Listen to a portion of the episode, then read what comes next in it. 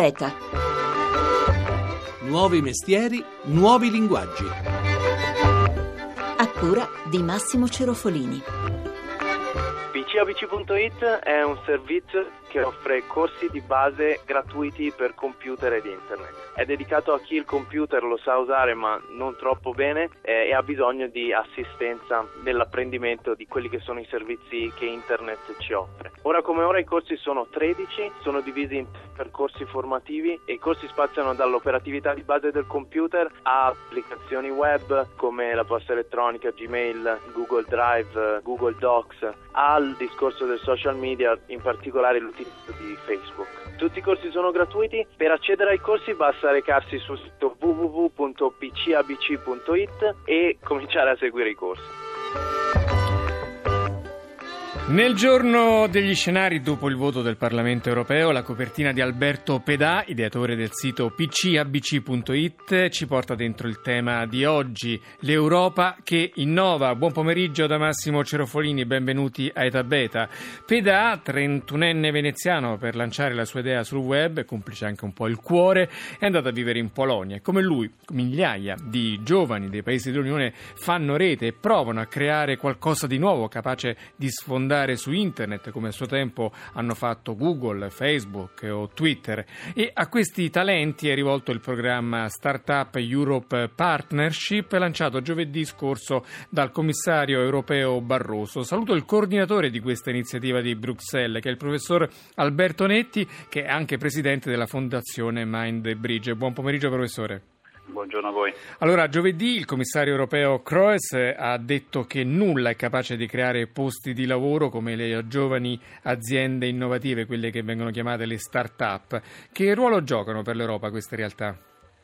Ma sono un profondo agente di cambiamento, sono diciamo, i nuovi vettori di crescita e innovazione eh, su un continente che negli ultimi decenni ha perso un pochettino posizioni di leadership. La realtà di fatto è che grandi, i grandi giganti dell'innovazione non vivono più in Europa da un po' di tempo, sono tutti negli Stati Uniti, specificamente in Silicon Valley. Uh, le start-up sono la strada per uh, riportare in Europa qualcuno di questi giganti. Senta, tutti conosciamo appunto Google, Facebook Apple, però anche l'Europa eh, negli ultimi anni ha dato qualche soddisfazione, ha dato vita a fenomeni importanti sul web, ce ne vuole ricordare qualcuno? Sono tanti, si, parla, si passa da Rovio, in questo caso siamo in Finlandia, che con il gioco Angry Birds uh, si è costituito un ruolo importante nel campo, nel mercato del gaming si parla di Shazam, in questo caso siamo nel Regno Unito, che è un'applicazione che sta un po' rivoluzionando il modo con cui viene ascoltata la musica. Riconosce le canzoni dal, dalle melodie. Le canzoni, esatto. Poi c'è una, una startup bolognese che invece è Music Match, che invece aiuta a capire i testi delle canzoni mentre le ascoltiamo.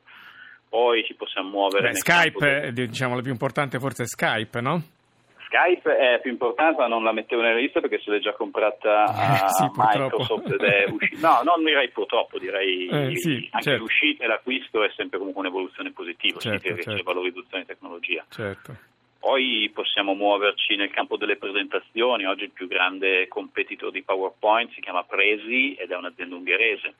Ah, bene. Poi ci sono in Germania c'è un grande retailer che è Zalando sugli acquisti online, in Francia c'è Spartoo. Uh... Poi vogliamo ricordare un'azienda italiana che è stata quotata a Wall Street e che ha prodotto uno dei più importanti giochini per eh, cellulari che mm, eh, King, sì, che è un'azienda di un socio italiano, l'ha sviluppata in Regno Unito, ma comunque è un altro caso di, di grande vitalità europea. E la King è meglio conosciuta per Candy Crush. Crush, Candy Candy Crush, Crush eh. Senta, ci sono dati sulle start-up europee che vede diffuso giovedì scorso a Bruxelles? Sì, noi ci siamo concentrati su un segmento delle start-up che è quello delle scale-up, che sono le start-up che hanno fatto il primo passaggio quindi sono i candidati a diventare grandi. Primo passaggio che significa?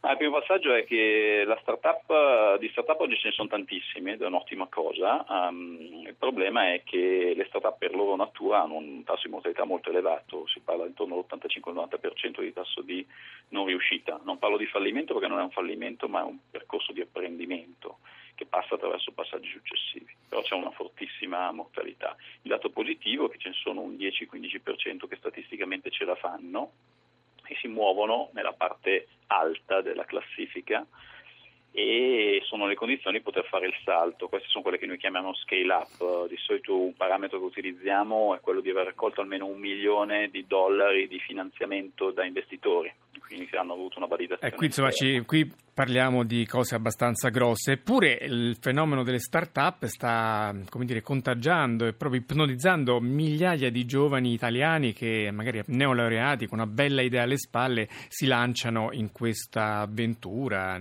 ce ne sono tante.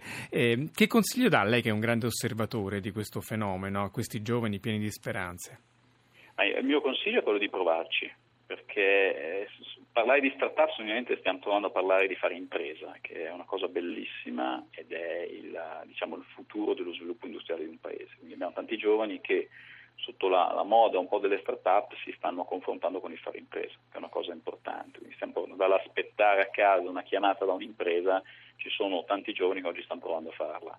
Bisogna farlo con la consapevolezza che fare startup innovativa non è una passeggiata nel parco, è un qualcosa che di solito come esito normale ha la non riuscita, ma che però non è un fallimento, e qui bisogna fare un passaggio culturale in Italia e in Europa. Eh, chi, chi, fa impresa e non riesce non è un fallito, ma una persona che ha fatto un'esperienza che sarà preziosa e fondamentale nei passaggi successivi. Gli imprenditori di successo sono imprenditori che si dicono seriali, sono persone che hanno fatto più tentativi nel corso della vita e raramente il tentativo buono capita la prima volta, bisogna essere eh, fortunati. Realtà dei fatti passa attraverso più prove, un percorso prove-errori che, che, però può portare risultati importanti. Professore, prima ci ha citato i nomi che, di quelli che ce l'hanno fatta. Tra le giovani start-up europee quale vede interessante, almeno quelle più curiose che le vengono in mente? Abbiamo un minuto ancora. Ce ne sono tante di casi curiosi. Una, una tedesca si chiama Sex Wunderkinder, eh, che fanno una specie di lista dei desideri online, che è una startup basata a Berlino che ha avuto investimenti da Sequoia, che è il più grande fondo del mondo ed è un fondo americano.